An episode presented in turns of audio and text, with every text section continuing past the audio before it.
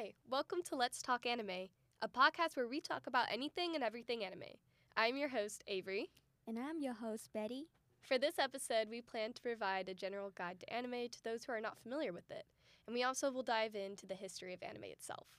So, before we get into that, uh, Betty and I are going to answer this question What did you think anime was when you first learned about it? And we'll also introduce a bit about our background so you have that context. But what do you think, Betty? All right, so I grew up in Vietnam, and um, it's like in the Asian areas where animes and uh, like pop culture is very popular within our area. So um, the first time I know about anime is from uh, a cable TV where they have a kid channels where um, on the anime films gonna be air on it. So uh, one of the first anime I watched when I was a kid was um, Doraemon. It's very like a kid-based anime that all the kids really enjoy and read the manga also. So it's very um, popular in my area. Also, I just like gradually love anime throughout the time um, I grew up. Especially in middle school, I watch more different kinds of animes, and for now, I feel like I enjoy more different genre and also more different topics throughout the life. So it's just like a part of my childhood and my growing journey, probably. Yeah, or growing into adulthood. Yeah. No, I love that.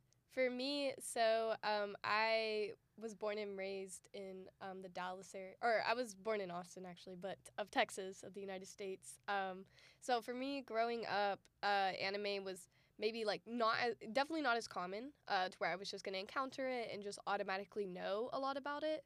Um, and specifically, like I would say, manga culture here. Uh, definitely, when I was a child, did not exist from my perspective. Like I did not know anything about manga. So my like first probably like interaction with anime, like I knew Dragon Ball Z existed because I think that definitely air- that aired when I was a kid, but it was very like marketed towards boys, so I never got into it. I knew what Sailor Moon was, but I never watched it. So I just remember being young and I knew like of shows that were considered anime, but I didn't know that they were anime and I didn't know what that meant.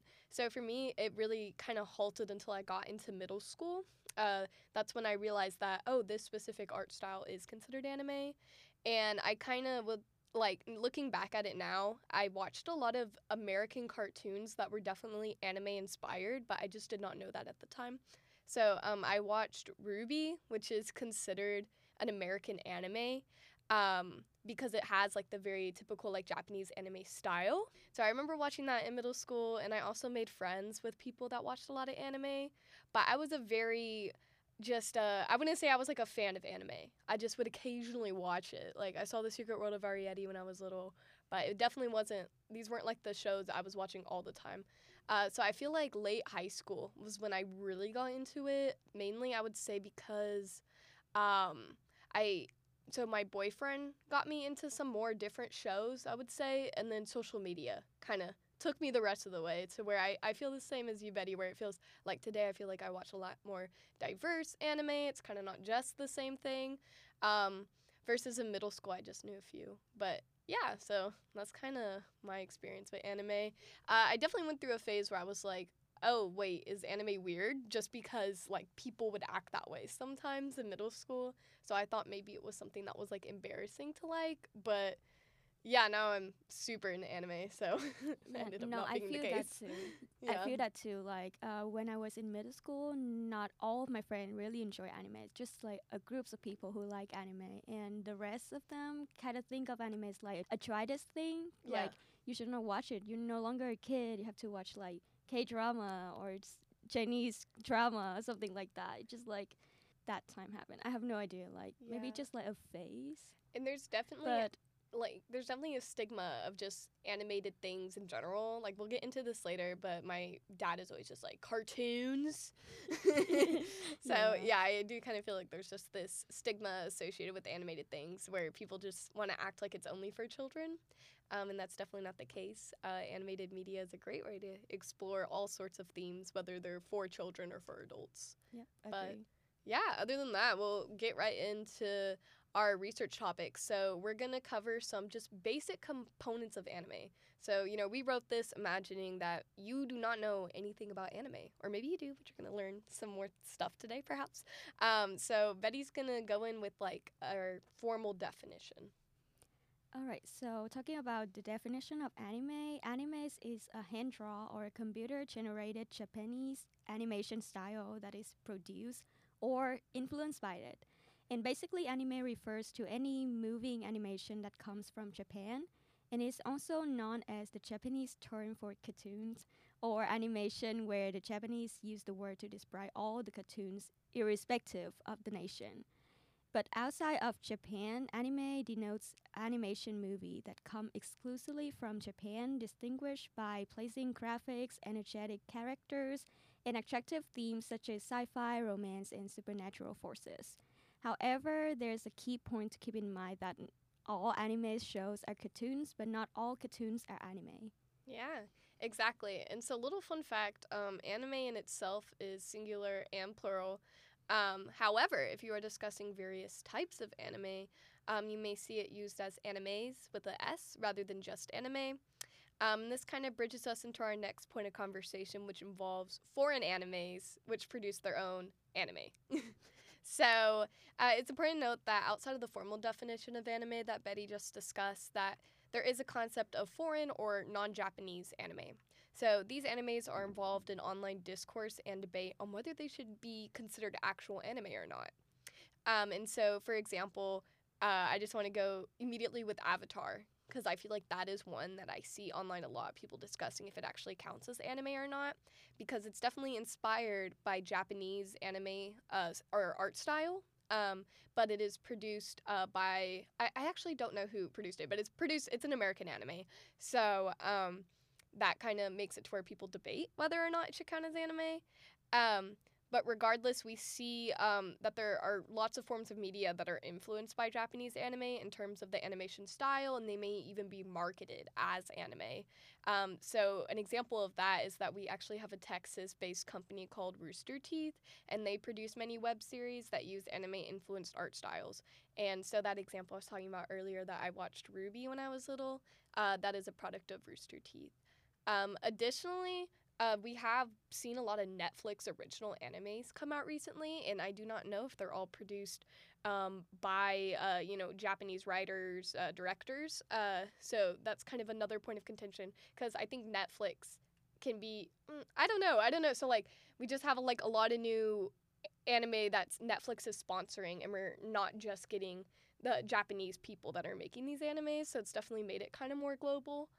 Um, and then also I don't know if you ever watched Betty uh, the Disney Plus Star Wars anime they came out with.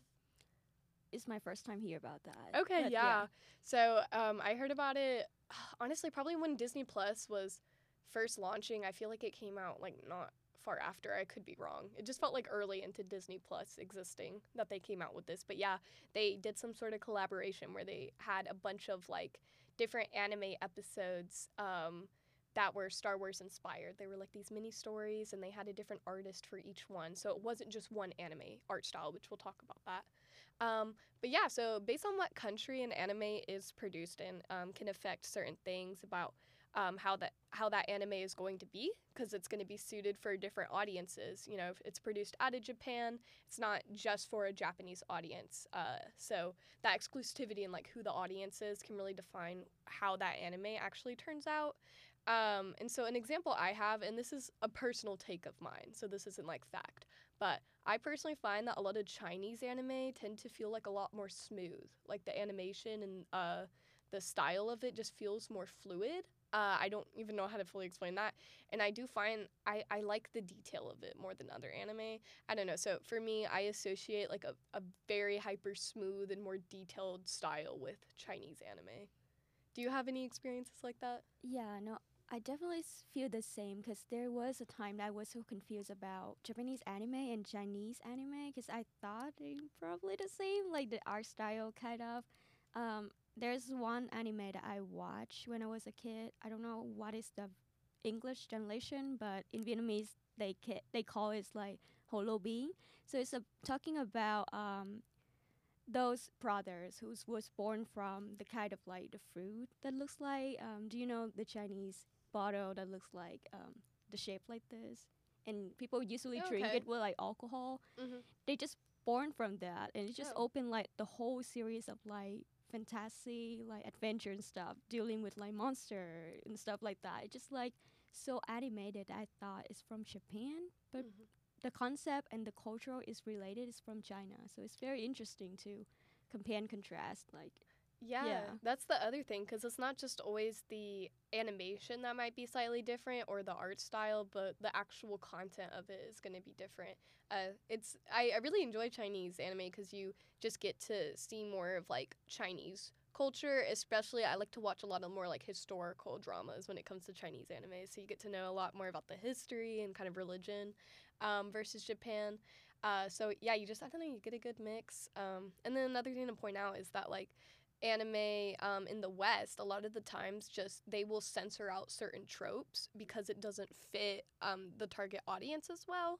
So, like uh, in Japan, and we'll, we'll talk about this more, there's some controversial tropes like having a sister or brother complex, and those are things that I definitely see in uh, the Western media. They try to move away from, um, or they'll even try to censor out certain things.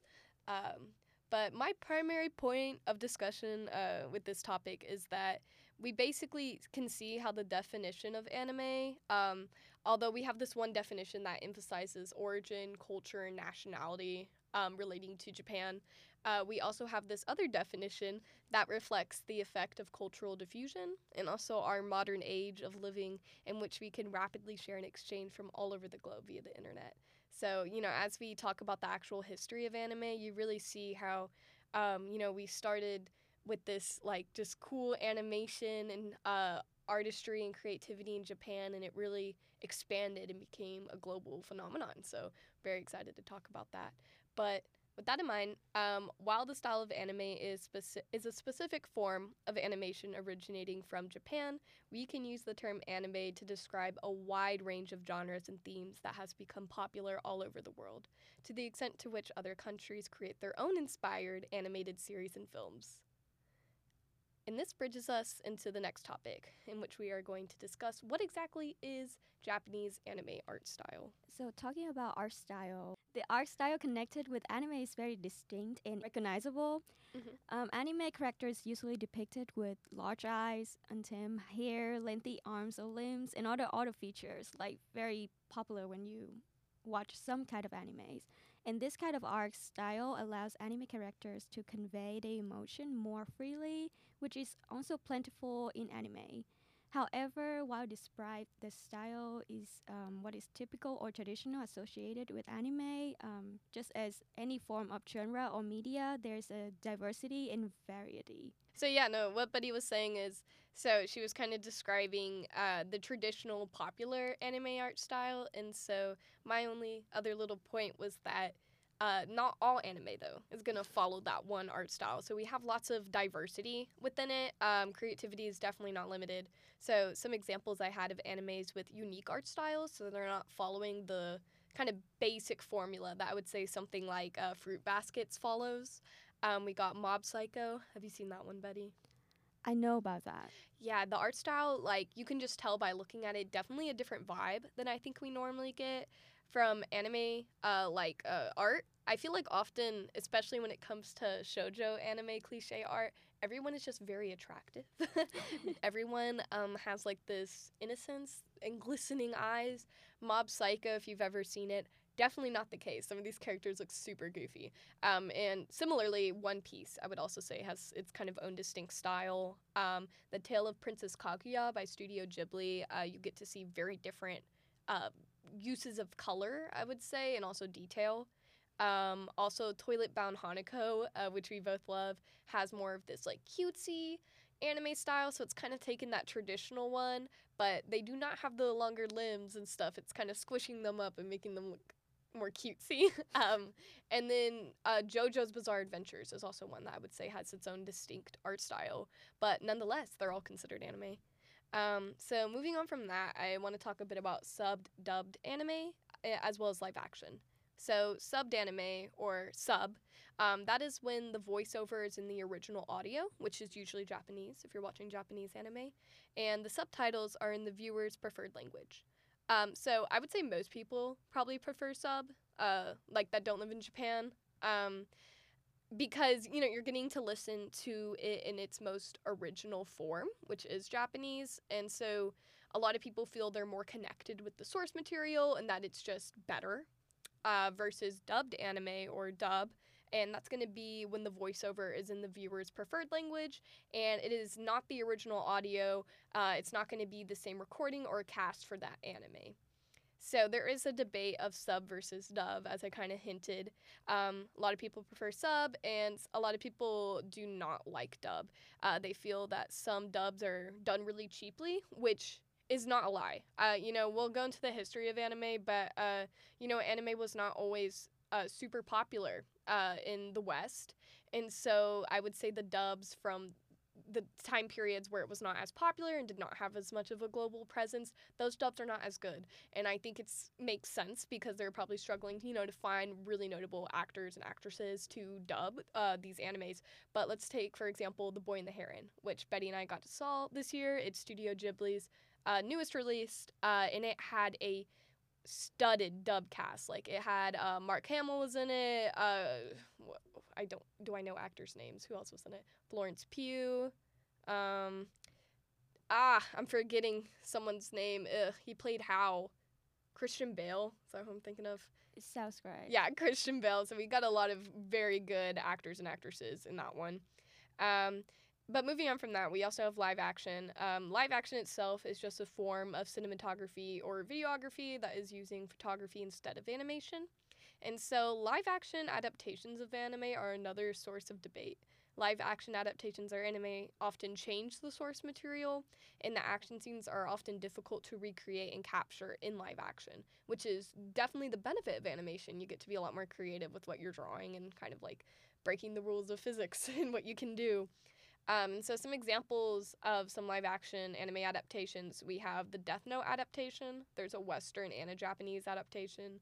The Western one is so bad.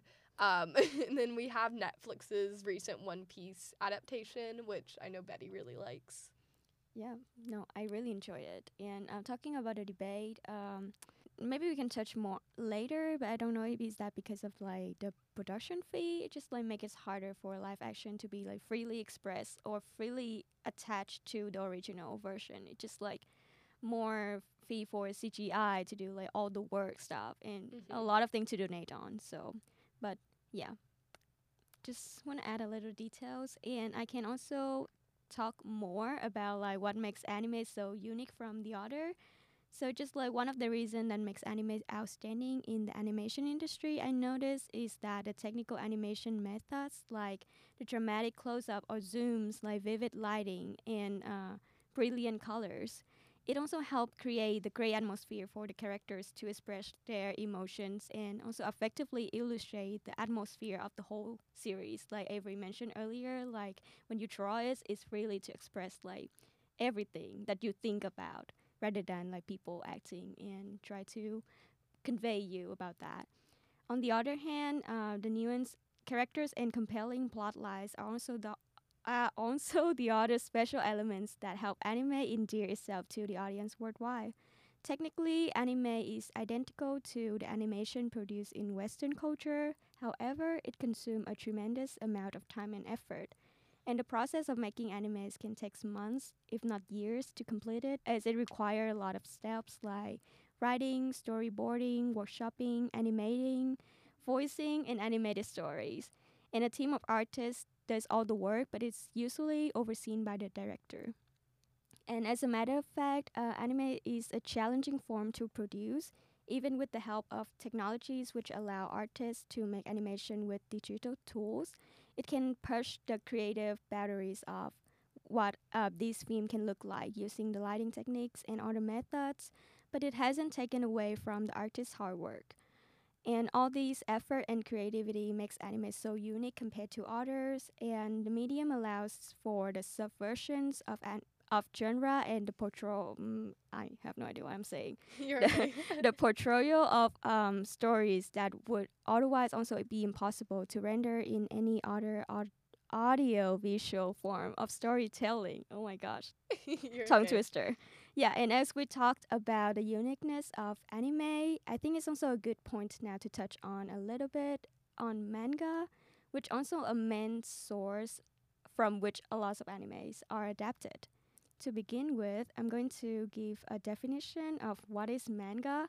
So, manga is a written medium that includes Japanese graphic novels and comics, where most volumes are published without color, and of course, apart from the cover. Um, the Japanese literature, including manga, is typically designed to read from right to left as you work on your way down to the page um, in the zigzag patterns. The cover of the manga volume goes on the back of the book, and the basic summary information goes in the front. Many manga series are published as irregular chapters in a popular Japanese publication, for example, Weekly Shonen Jump, but are part of a longer ongoing narrative. And fun fact multiple chapters of popular manga series are typically published in anthologies known as volumes. And manga can read alongside its adapted anime shows because they tend to produce only some parts of the manga rather than the whole plot. And some example I can provide you with, namely, are the Ice Guy and his cool female colleague is the very like popular, not the popular, kind of popular, but It like very popular. yeah, Yeah. very latest one. And another one can be um, Kimi ni Todoke. Um, regardless of its reason, like lack of sponsorship, production fee, like I mentioned earlier, it creates like a great marketing strategy, as in my opinion, for both anime show and manga to be well known worldwide. And although the manga was originally published in Japan, many popular series are translated into other languages. And manga and anime series are categorized by five major demographic groups Shonen, Shojo, Seinen, Josei, and Kodomomuke. Okay, and these details of the five groups will be explained later in the episode. And we also talk a lot about the contemporary anime and its international popularity. Have you wondered about its history and how animes look like in the past? And I think I can now pass this on Avery to talk more about the history of anime and how it has changed over time. That was a great explanation of manga. Love it. Yeah, I'm going to talk about the history of anime, but I do want to make one comment about manga from my personal experience. So, uh, Betty mentioned, yeah, no, that you got to wait for the manga to be translated into your native language if you do not read Japanese. Um, so you do often see a lag between uh, for manga readers if they um, are not if they do not uh, speak or read Japanese or outside of Japan. There's a bit of a lag. So I'm super into Jujutsu Kaisen. So I've been reading all the manga, and I'm as caught up as I can be on the English side of things. Meanwhile, I think there's at least like two more volumes out that are in Japanese, but they just haven't been translated yet. So I keep getting spoilers online from like these uh, Japanese, but I guess they're English speaking because they're commenting in English. People that have um, read it already, and I'm just like waiting, just waiting for it to be translated. But yeah, aside from that, uh, history of anime. So I kind of want to gauge how exactly has anime changed over time. But before we start with anime, we got to talk about the pre origin of anime. So, before film in general, Japan already had a very rich tradition of entertainment and illustrative storytelling. So, in the 11th century, there were these traveling storytellers that would narrate legends and tell their personal anecdotes. And as they told the story, they would unroll um, what's called a emakimono, uh, and it's kind of like this painted hand scroll that illustrates a story, and they would unroll it from right to left. So, mentioning how manga is read from right to left, I can imagine this is probably why that is. So, uh, later during the Edo period, uh, Kagi was popular, uh, which originates from the shadows play of China. So, you know, China and Japan have always had kind of like this cultural exchange since we spoke about Chinese animes earlier. So, there's always been kind of this back and forth. Um, and then by the 19th century, a particular Japanese type of magic lantern show was very popular. And so it involved colorful painted figures and they would move across a projection screen. So, but anime itself dates back over a hundred years. The first verifiable anime, although there is some debate on exactly what was the first anime, but the first one we can verify that we still have access, uh, was produced in 1917 by Junichi Kouchi, titled Namakura Gatana. Um, and so this had a runtime of only four minutes, so it's not considered probably a modern anime. You know, it's only it's a short film, four minutes, but uh, it's also called The Dull Sword. That's its English translation, and it is a story of a samurai who bought a dull sword, and it is a silent film. So uh, we get the second generation of animators, though, by the late 1910s, and this includes um, Oten Shimokawa, uh, Ju- Junichi uh, Gauchi. I'm butchering some of these names. My apologies. And Seitaro Kitayama, uh, who in these three they're commonly referred to as the fathers of anime. But once again, their animes definitely not comparable to what we see today. So we will get to a time in my little history discussion where we see more of like a modern sense. But later in the 1930s, uh, the Japanese government enforced cultural nationalism. So this led to a lot of strict censorship and the control of published media. So a lot of animators during this time they were urged to produce animations that reinforced Japanese spirit and national affiliation. So with that in mind, around the end of World War II in the 1940s, um, we see a lot of propaganda films. So uh, this includes Momotaro no Umiwashi, uh, 1943, which tells the story of a naval unit, including the human Momotaro, and it actually dramatizes the attack on Pearl Harbor. So just very interesting to kind of see how um, anime definitely started out as more of like this kind of folk, almost folklore, like traveling storytelling gig, to where we get to the 1930s, 1940s, and it's just heavily like propagandized.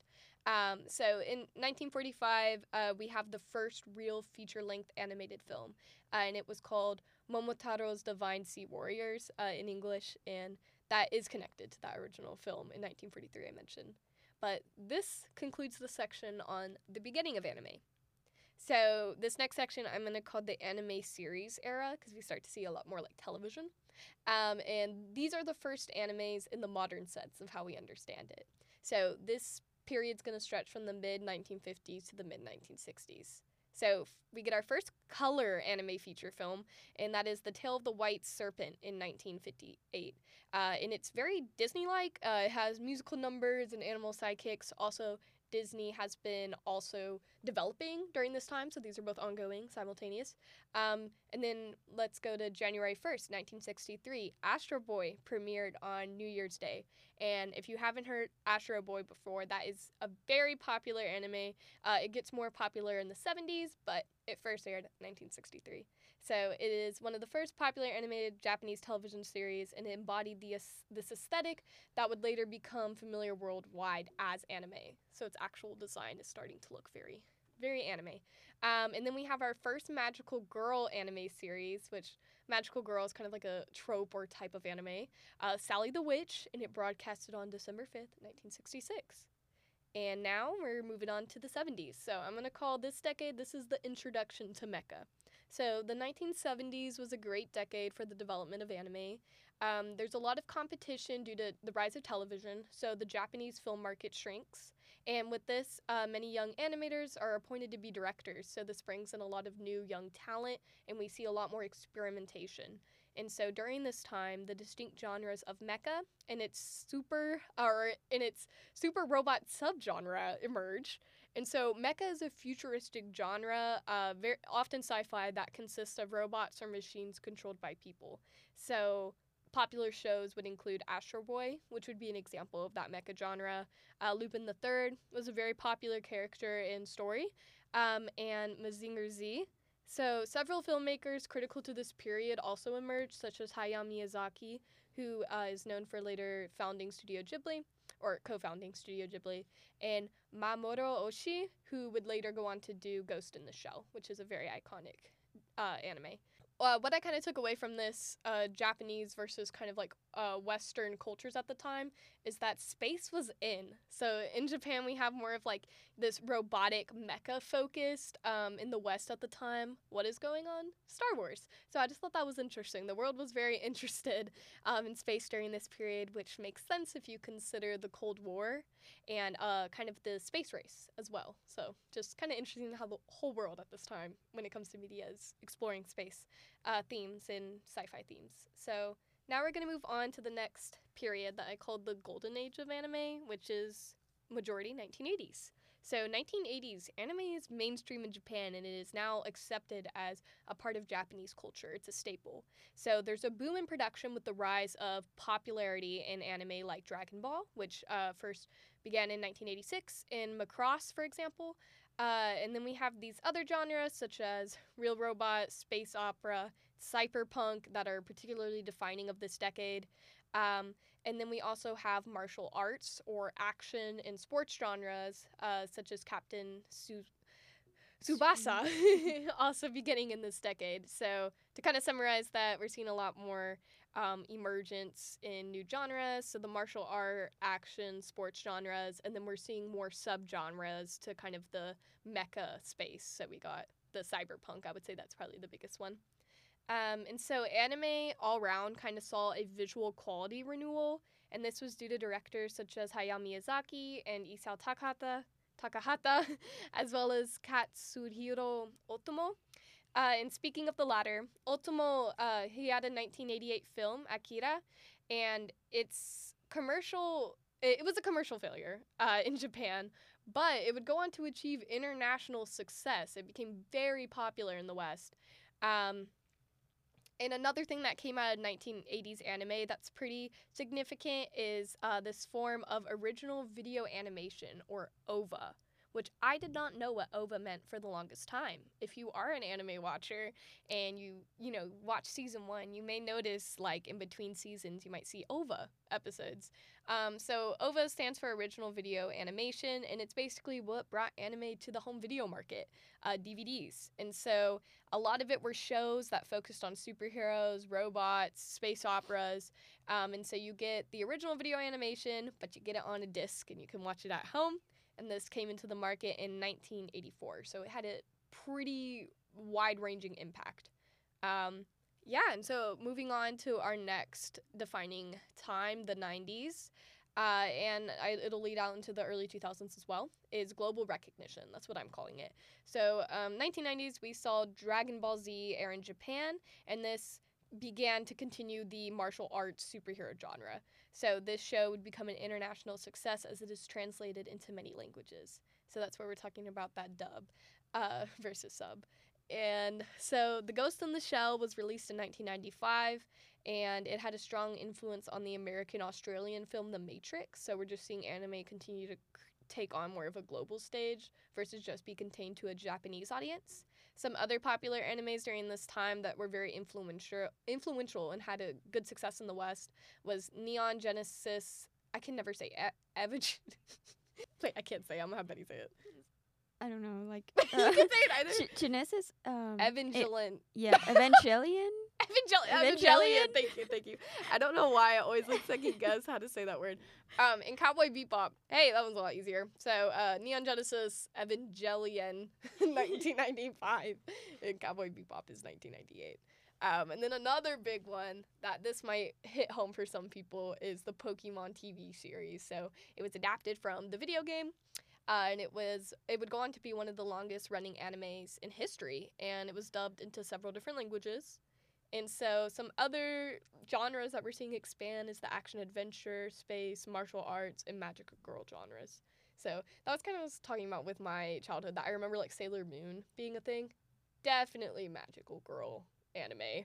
Um, and then in the 2000s, uh, we're continuing to see anime grow on the global stage, but they're starting to get recognized for it. So Spirited Away shared the first prize at the 2002 Berlin Film Festival, and then it proceeded to win the 2003 Academy Award for Best Animated Feature. So that was super big. Um, and the 2000s was characterized by an increase of moe style art, which I had to look up exactly what that is. We're still kind of following traditional anime art style of the big eyes. Moe style, like if you look it up, it's just make the eyes bigger, make the characters cuter. Like that's what it looked like when I looked it up. Um, and then we have also Bishojo and Bishonen character designs, uh, which again, uh, that's something that I would just recommend Googling because it's kind of hard to describe something very visual. Um, but so we have a rising presence and popularity of other genres such as romance, harem, and slice of life, which you know those are staples for us now the especially romance and slice of life. So yeah it's kind of when those were emerging. Uh, we also see revivals of american cartoons but in an anime inspired art style. So if you ever watched any of those old uh, there was like some superhero shows transformers they were starting to look a little more japanese anime in anime in terms of style so now we're gonna move ahead to 2006 because at the 78th Academy Awards, Howl's Moving Castle, which is another Studio Ghibli film produced uh, by Hayao Miyazaki, it is nominated for Best Animated Feature. And then we have in 2007, 5 centimeters per second, directed by Makoto Shinkai, won the inaugural Asia Pacific Screen Award for Best Animated Feature Film. And so, in general, since 2007, anime films have been nominated for awards every year. Or maybe it was that specific award. I'm a little confused on my notes. Regardless, okay, 2006, we have graduates from the University of California, Berkeley, and they launch Crunchyroll. So this is going to bring us to our final era, which is the streaming era. Crunchyroll um, became the first anime streaming service, and so this is just expanding um, foreign access to anime even further. Uh, and so its model would later be used by Netflix, Funimation, and even Amazon in the later 2010s. So with the streaming era, uh, this covers the 2010s until now, pretty much, so up till the present day. So dubbed anime is now very common, very widespread. Um, pretty much anyone anywhere can stream and watch anime either dubbed in their own native language or a language they prefer or with subtitles in their native language. Um, there is recent kind of actual political criticism of certain anime um, that has happened in the streaming era, uh, and that includes Attack on Titan and The Wind Rises. So, The Wind Rises was a film by Hayao Miyazaki, uh, and it promoted his usual theme of pacifism, uh, whereas Attack on Titan had a heavy focus on militarism. So both of these kind of came under national debate in Japan uh, surrounding the reinterpretation of Article 9 of the Constitution of Japan, which has a lot to do with. Um, being uh, my understanding has a lot to do with like nationalism and just kind of being uh, spiritful i guess in japan um, and so with these two films they became under political fire because they were just kind of viewed as not very pro-japanese um, or for Attack on Titan, its issue was not that it wasn't pro Japanese. It was actually accused by uh, neighboring Asian countries of promoting militarism, and there is kind of like a complicated history between um, Japan, er, really imperial Japan, and uh, neighboring Asian countries. So yeah, Attack on Titan originally was kind of under a lot of fire for those reasons. Um, when its real its real point is just to show how hopeless conflict can be. It's not really supposed to support militarism, in my opinion. Um, but yeah, so we've just had so much anime come out. Uh, the streaming era is, since we're in it right now, I don't have too much to say. Um, one other thing I added is just how popular Jujutsu Kaisen got between two, 2021 and 2023. Like, it has become huge to the point of where Shibuya, uh, the a district in Japan, had to shut down Halloween celebrations because they were worried that there was going to be way too many people coming in from all over the world and in Japan to Shibuya because it was featured in JJK. Uh, so yeah, it just has a massive impact now. And uh, another thing that I didn't really write about, but just tourism. Like I, I, you know, we have a Studio Ghibli museum that was recently made in Japan. So anime has just become a very lucrative industry. so that can now we can move on to outside of history of anime. So that concludes the history part. Demographic genres. So do you want to talk about that, Betty? Yeah, well, thank you so much for giving us a lot of information about the history of anime. And um, as I mentioned earlier, there's some specific demographic genre that animes fall under. And the first one I'm going to cover is uh, shonen. So shonen is a genre of Japanese comics and animated films aimed primarily at a young male audience, typically characterized by action-fused plots. And it's usually um, there is some type of main character normally male who has like muscle, good martial arts abilities, and some type ability to enhance their strength. And the good example I can give you, I would say like Dragon Ball. Yeah, that's what I was thinking. I think the only thing to note with shonen is that you know now that we've covered the history of anime and see how it's changed a lot across time, it's interesting. You can now understand how Dragon Ball Z and something like Jujutsu Kaisen are both considered shonen, even though they're so different. It's because so much time separates them. So the shonen genre is definitely something that's flexible. Uh, it can encompass new things, even though they may look different than previous shonen shows, because it's also moving with the with the times. So I don't know. That's just something I wanted to point out because shonen, as it says, it's primarily focused at a young male audience, and Jujutsu Kaisen is pretty graphic, uh, but it's still considered shonen because things change. Yeah, no, interesting because um, most of my anime I watch in my childhood are from shonen, and a lot of your girls still watch it. So it's just like a genre aimed toward a tar- like a specific audience. But actually, if you're interested in different genre, you totally can watch these kind of animes, and it fall under the, that category. Yeah, it's very flexible. It's just these de- these demographic genres just try to imply like what was the original intent of the creators usually. Yeah. All right. Uh, with that being said, I'm gonna move on to um, the next demographic is sojo. So um, different from shonen, this is a genre of Japanese comics and animated films, and primarily at a young female audience, and typically characterized by a focus on personal or romantic relationships.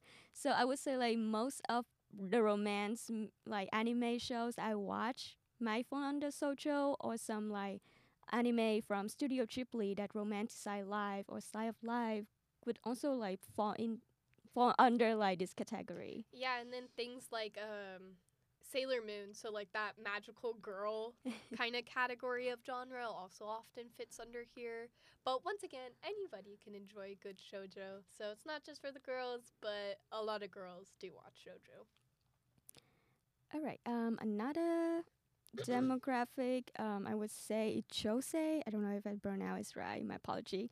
But uh, this is uh, some of the common themes found in Soje manga are house life, sisterhood, romance in workplace, raising children or pets, pastime and hobbies, personal journals, real life problems, conflicts with like the mother-in-law, and also inescapable, inescapable horror. I don't know why I'm struggling to say that word. But uh, Josei manga, also known as the ladies' comics, and is abbreviation of um, Ready Gomi, is an editorial category of Japanese comics that emerged in the 80s. So um, I don't know if I have any good um, example for this demographic, but um, when we go through like the common themes of this demographic, the thing coming to my mind is like the babysitter or um, the Ouran High School. Like I have no idea if it's fall under like exactly just like a slice of life and the work that people um, have within the theme. So, So- I would say uh, my understanding of this one is that it's aimed. It does not say this in our definition, but I feel like it's aimed at instead of young girls, it's for young, women. Yeah. Um, and so some examples I would think a lot of the slice of life workplace animes could fit under this. So, uh, and I mean, I feel like things can be double crossed, but uh, think of like the ice guy and his cool female colleague. Like that's probably going to be more entertaining to an adult than a young girl. So that might fall under josei. Josei, even though a lot of romance animes fall under shojo, and then another big josei anime I would say is Nana. Nana I think is definitely a big one. Uh, and then, believe it or not, I think Perfect Blue uh, might fall under this genre. Uh, I could be wrong, but just the themes that are explored in Perfect Blue, which is a uh, horror anime, um, it's has a lot to do with how women view themselves um, in basically feminine issues, I would say, and feminine issues within terms of like social media and being under the spotlight and fame but it's very i don't know i felt like a lot of the issues were related to more of like a feminine perspective of that so i even some horror movies might fall under this one All right. Uh, yeah. Thank you for giving those examples because I am a little bit confused about this demographic. Like, I don't think I watch a lot of that, so maybe that's why. But I'm going to touch on the last demographic that we have on this, um, like demographic of anime. So um, another one is called seinen. Correct me if I pronounce it wrong. Like seinen. I have no idea. But um, in Japan, the word seinen literally means youth, and the term seinen manga is used to describe the target audience of magazines like the Weekly Manga Times or the Weekly Manga Goraku, which cater specifically to men's interests and are marketed um, towards a demographic of young adult men between the age of 18 to 40. So I see some similarity between like this one and Sonen. So probably just like target um, man audience, but like in different uh, age range. Yeah, I would argue it, it's a it's a fine it's it's a fine line between seinen and shonen. Um, because there was a while where I was trying to defend my assumption that Jujutsu Kaisen is a seinen anime because I just felt like it was too graphic for shonen. Because when you talk about shonen and shojo, like you say they're aimed at younger audiences. So maybe I'm thinking too young, or maybe I just think I don't know, like Attack on Titan. I would also consider that seinen, but I think a lot of people consider them both shonen. But for me, it's a bit on like how age appropriate I think it is for me. But you know, that's kind of the thing about anime is that we've talked about it. It is a global phenomenon now, and so different countries are going to view things different when in terms of like what is appropriate for what age. So I think that's why it feels like there's a lot of overlap between these demographic genres because different countries have different ideas on what is appropriate for their audience. Um, and so I'll, I'll say this one because I just added it uh, without telling Betty. Uh, but I noticed when you were talking about manga, you noticed you mentioned this genre, so I just wanted to add it. Um, Kodo Momuke anime style. I've actually never heard of that before, but um, according to my brief research, uh, my two second Google search, um, it's aimed at young audience. And so it's regardless of boy and girl. So it's like child like small child audience. Uh, and so it's going to have simple storylines and it's going to have cute childlike characters. And so biggest example of this pokemon. We're not going to consider pokemon a shonen uh, for obvious reasons. But you can see why even though pokemon and dragon ball z while kids of the same age might watch both of those you can see why they're different. Pokemon definitely doesn't have the same degree of like fighting and like mentions of violence that something like Dragon Ball Z does. Uh, yeah, I feel like this genre touched me the most because I grew up with like anime. So Doraemon, Pokemon, or Sailor Moon is kind of like my childhood movie. So just just aim for like young children who watch anime. So Yeah, and with that one, there's going to be no overlap with seinen or jos- josei anime. Yeah. Like whereas josei, seinen, shoujo, shonen, there might be some overlap. Like Kodomomuke is like strictly like younger kids, so you're not really going to see overlap with those older genres we mentioned. Um, but yeah, outside of demographic genres, uh, anime, just as any form of media, is going to have its own thematic genres. And so you get action, adventure, fantasy, magic. Um, a subgenre that's specific to anime is isekai, which is any sort of anime in which a character is transported to a world that is unfamiliar from their own, and it usually involves them having some sort of unnecessary, overpowering ability. Uh, and so that includes a lot of reincarnation animes, if anyone has ever heard of any of those. Uh, we have comedy. Slice of life is something we've mentioned earlier. If you're not familiar with what slice of life means, it's essentially the romanticization of Monday life. It's appreciating just everyday things. It's usually very slow, very wholesome.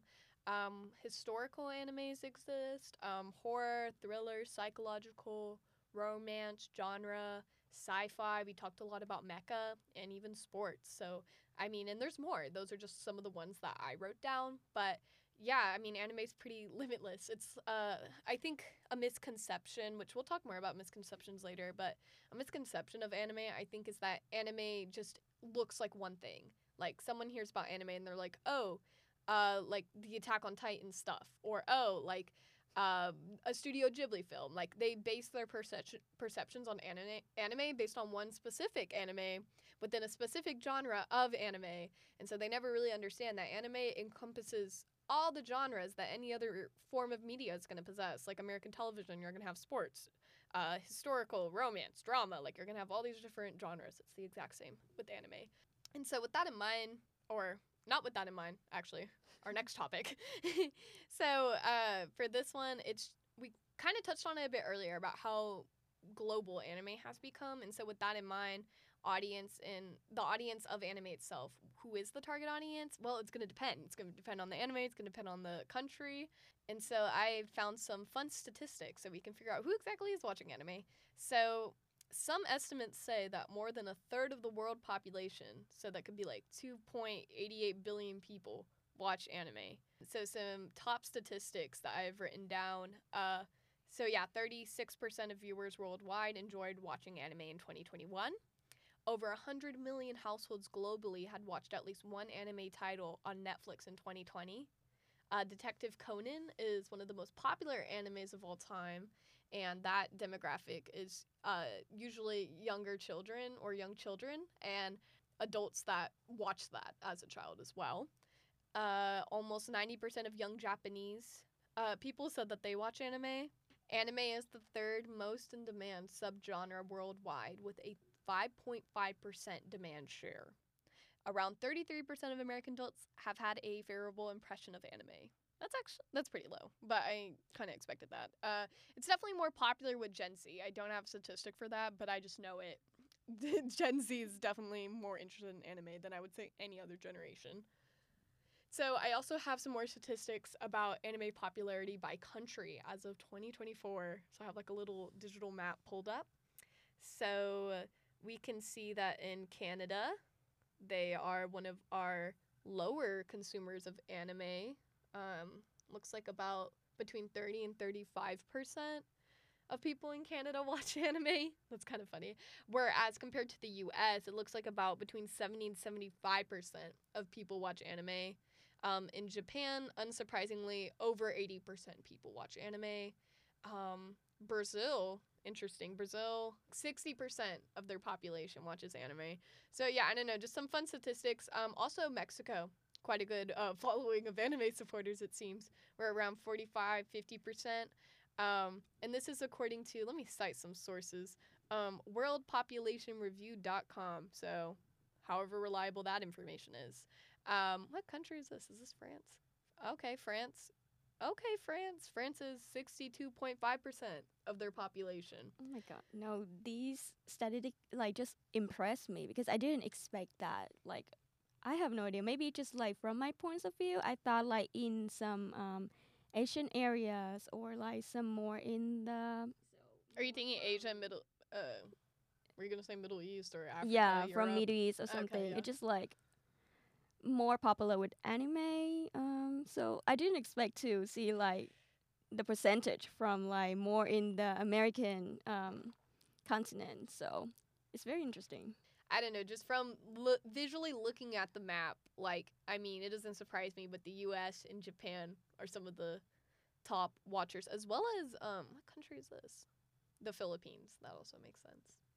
But yeah, um, so what, what was one of the most surprising ones to you, if any? I think France. I was not expecting France to be, like, up there. No, I didn't expect it um American to be like first. I thought Philippines is more like popular with that, but I'm impressed that American just like exit Philippines like percentage on that. So Let's see. Oh, yeah. Yeah. no, re- it's really impressed me. So yeah, looking at an actual list because we were looking at a map originally. So Japan is seventy five point eighty seven percent of population watching anime. United States seventy one, Philippines seventy, France sixty two, Brazil fifty five, South Korea fifty, Mexico forty six, Malaysia forty three, Canada uh, thirty five, and Taiwan is thirty three. Wow. Yeah. I think uh yeah, I for me I ex- I expected the US to be pretty high just because um maybe just cuz I'm online. I'm chronically online too much and a lot of the people that I see talking about anime are from the United States, but at the same time that's biased. Like of course, my Instagram, my social media page is going to show me people from my country talking about it. So there's some bias, but that's why I uh, that is part of the reason though that I assume that the US would probably have a lot of people Um, also because I feel like once again, Gen Z, we have just really I feel like brought it in to the the spotlight. I don't know. I don't because I know like um in middle school I had friends that talked about how they liked anime and that people acted like they were weird for liking anime. But I don't know. In the past five years, I don't know what happened, but liking anime I feel like is cool now. That's interesting because um, before I came here, it just like a culture shock for me because I didn't expect it to be like that popular. I know maybe some some people also know about anime and liked it, but I didn't expect it to be like really big.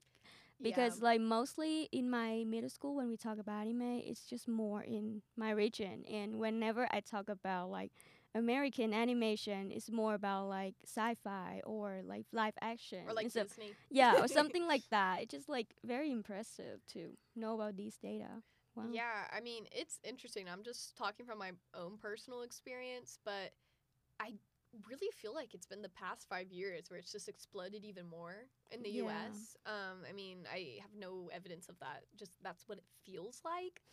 Because I just remember a time where, like, liking anime was a niche. Like, it was a very specific thing if you liked anime.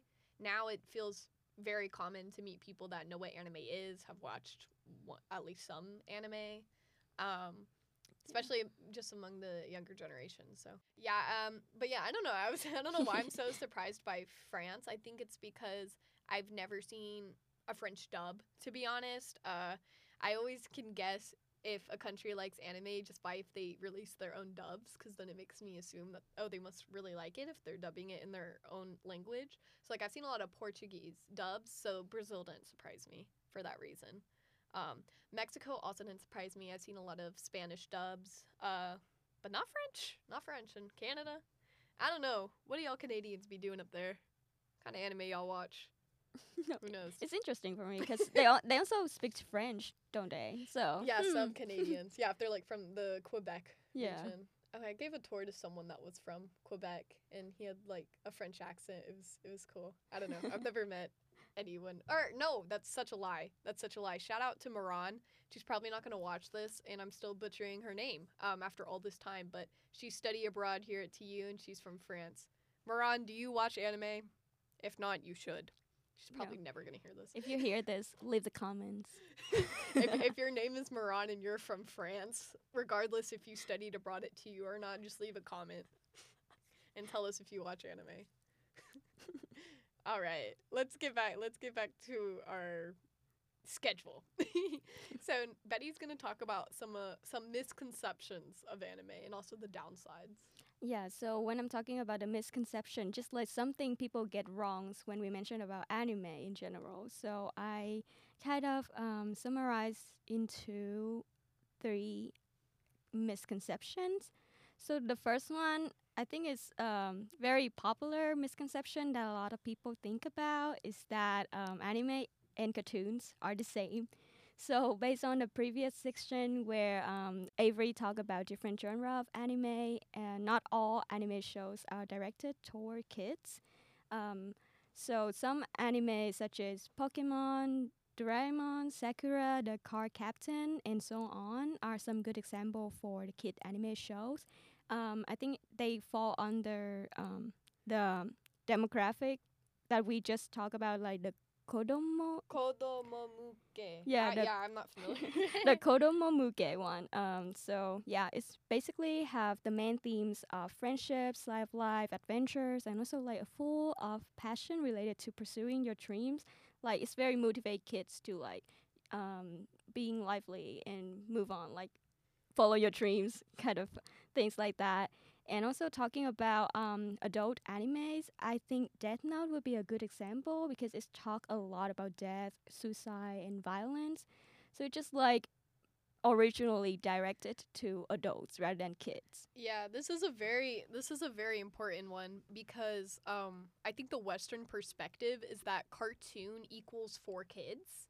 Uh anime is not always for kids. So yeah, that's why this one's really important cuz I think um I definitely know uh like some moms that um don't want their kids to watch anime at all because they think anime is all bad just because one anime was very violent. But I'm like, come on, it's it's a whole genre.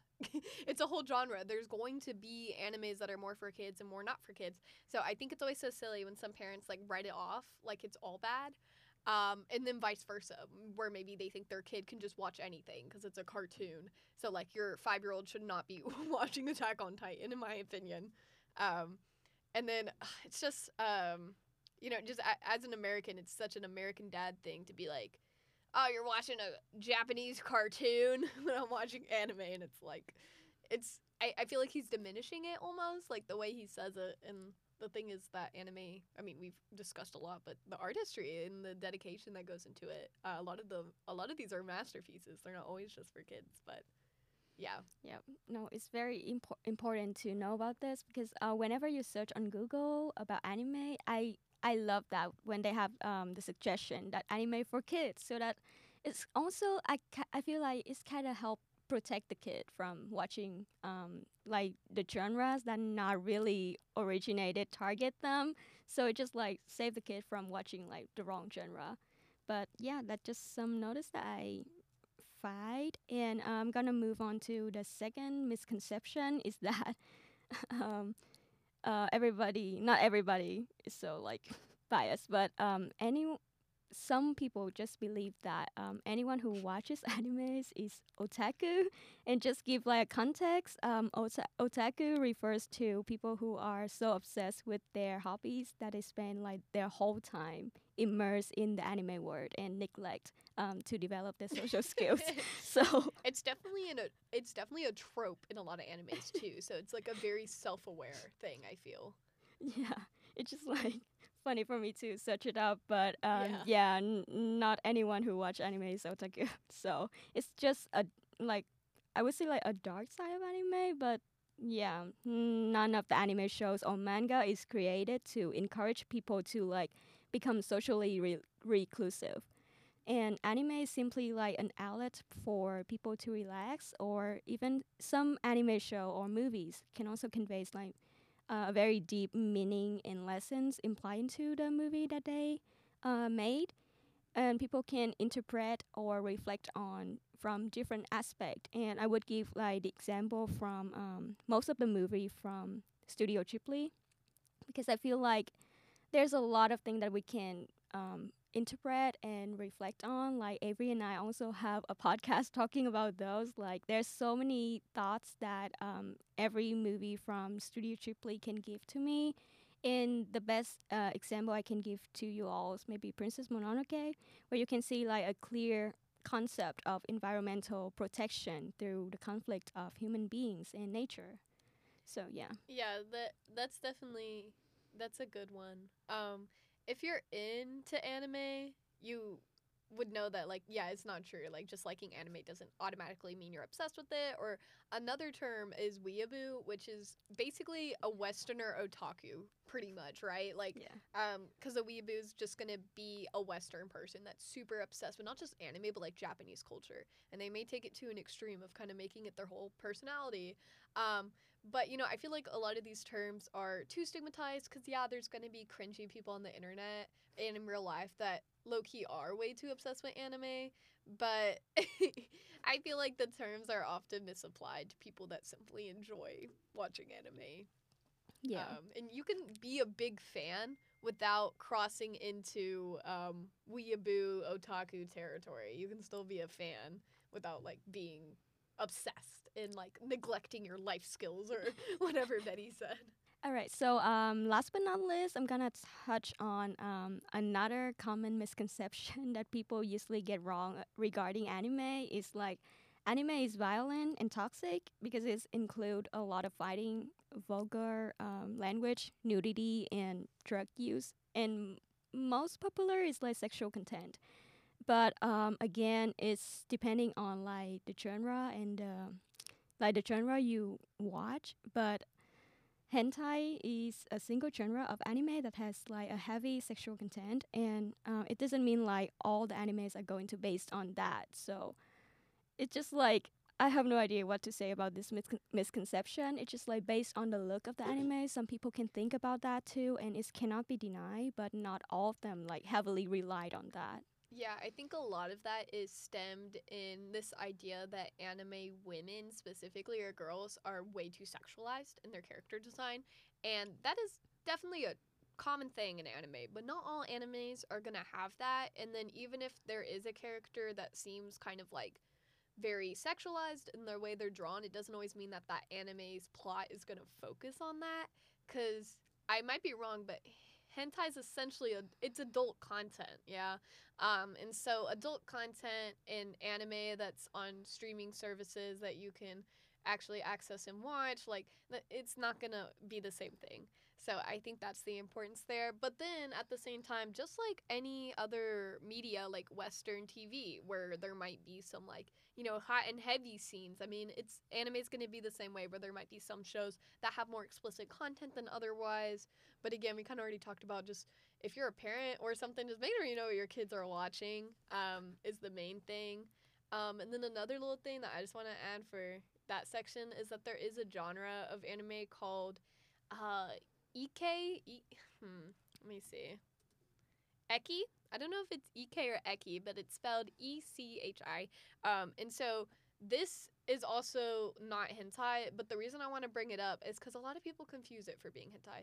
And so when it comes to like a lot of romance anime genres, uh, you have kind of pure romance on one side, and then you kind of have drama, and then you might get eki or ichi. I'm not sure how to say it, and then you have hentai. So eki or ichi is where it's not um, going to be entirely explicit. Like you're not, you're never going to see anything too crazy to where it becomes uh, hentai territory, but it might have some more. It might have more sexual innuendos. Um, and some uh yeah, you're definitely gonna have like more sexual innuendos or just kind of overtones. So like an example of this would be uh let me think uh not a married couple but almost I don't think that's exactly what it's called. Um do you know what I'm talking about? I don't, but when you mention about that, I think of um. There's one anime. I didn't watch it, but I see it, and it kind of. I think it's fall under this category. It's called High School DxD. So I haven't seen that one. Yeah. Hmm. So yeah. I oh, it is under that though when I look it up. It's one the yeah, I think it's under that. I saw a lot of like recommendation, but it looks so cringe for me, so I didn't watch it. But yeah, I think it's fall under that um, like category. And I, I have an example of one that might be considered etchy or ecky, but uh, it's actually good in my opinion. I really like My Dress Up Darling, which if it is considered ecky or etchy, it's like barely on there. There just is like a few innuendos because the anime involves um this boy making cosplay costumes for this girl that he has a like he he doesn't know quite know he has a crush on her, but uh yeah, so there is some scenes where it's kind of supposed to be implied like something inappropriate is happening, but they never actually really show anything. I yeah, so it's still at a level to where it's not gone into hentai territory. So there is there is a difference. There is a line. Um so watching anime does not automatically mean you're watching something inappropriate. I think that was Betty's main point. Yeah, no, honestly, thank you for bringing it up because it's kind of biased. Like when you're talking about violence games as well, like the way the characters portrayed it, like the woman character portrayed it, it's just like very controversial too. Like compared to this um, misconception, it's just like uh, it's just one thing. It's not like the whole picture of like watching anime. So Exactly. yeah, I mean, it's I, I mean, it's definitely a double standard because it's like taking something like Euphoria, which is you know a Western show, and being like, oh, Euphoria is so inappropriate, so all Western TV is trash and inappropriate and promotes um, underage sex and underage drinking. Like it, it's a generalization when people take like one anime and try to make a generalized statement about everything. So, but yeah, I'll let I'll let you continue. Yeah, um, yeah, just beside of that, I just touch a little bit on like the violence in anime. So it's kind of similar to uh, what we just talked about, like um, the other content um, that parents might think like the kids not allowed to watch anime, but it's also falling under the same kind of genre that we just watched. It's just like a kind of genre like you choose to watch, and it's not target to like the whole community, like in every age. So, um, with that being said, um, not all of the animes are violent or blood shedding. Depending on like the genre you watch, I would say like some anime I watch like Ouran High School Host Club or Gakuen Babysitters, uh, and some other shojo's uh, animes would like a good example for violent free and it just yeah it can be watched easily without cringing or having like something um, inappropriate. That's funny because you included Ouran High School Host Club, which definitely is not um, ecchi or icky, but uh, it does have like certain tropes that I would say are kind of inappropriate. So Ouran Really? Host Club, I think, is kind of controversial. I know a lot of people that think it's weird, um, and it's because uh, I think it's honestly because of culture. I think it's cultural differences which make people like kind of split on if Ouran High School Host Club is inappropriate or not. Um, because a host club does not really exist in the West or in America at least for sure. In the United States, we do not have host clubs. Um, but a host club in Japan just uh, you know, or maid cafes as well. That's another thing that exists in Japan that's very normal is like cafes like that. Versus in the US, people go, oh, that's weird. What do you mean? It's sexualizing women. So I, I don't know. There's just definitely a cultural difference. And so that's why some people find that, oh, like this is appropriate, but this isn't appropriate. There's just like a lot of debate. And it's because cultures are going to d- define things as appropriate for different age groups differently. Oh, wow. That was like a sentence I got lost in. Um, No, but no, you that's get what I'm saying. yeah, that's a good point though, because I never thought of that. Like, hmm, yeah, because that's that's I'll- something. I'll, give an example. Ouran or Ouran High School Host Club. Love it by the way. I love it. It's super funny. uh, but there is this trope of twincest, which sounds really bad. Like that sounds bad, inexcusable. If you actually watch the show, they're not actually in love with each other. It's these two twin boys. But um, do you know what I'm talking about? It's Hikaru, Hikaru, and what's the other one's name? I don't think I watched that episode because it's so interesting. I watched this one on the TV um channel where it's air for kid, and I think like that's why they cut it out. And I thought it's so like for kid. Have you seen all of Ouran Host Club?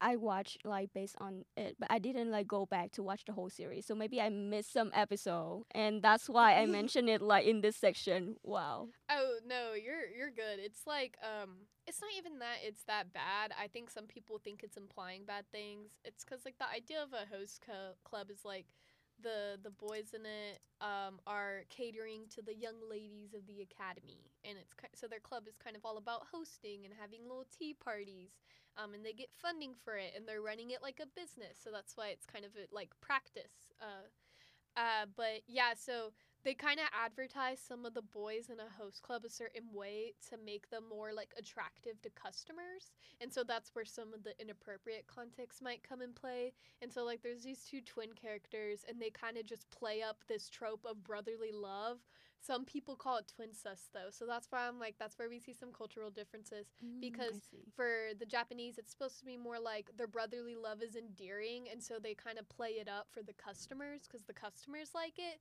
But then some Western viewers look at that and go, "Oh, why are they interacting with each other like that? Like that's weird. That's like twin twincest." So.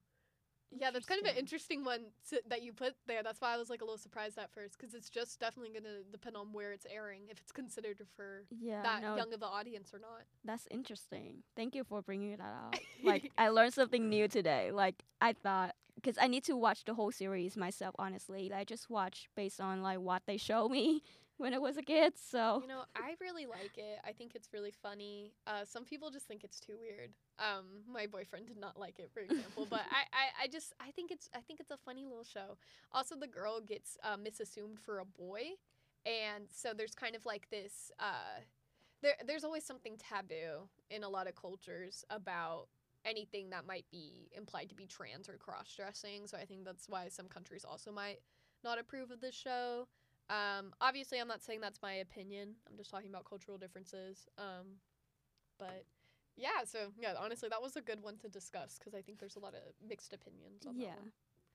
All right. So, um, according to all the information we mentioned in this episode, um, I just say, I just say like, I hope, we hope that you learned something new today, and um, just do not let any misconception prevent you from enjoy anime shows. Honestly, um, at the end of the day, I feel like anime is just like any kind of movie or TV show.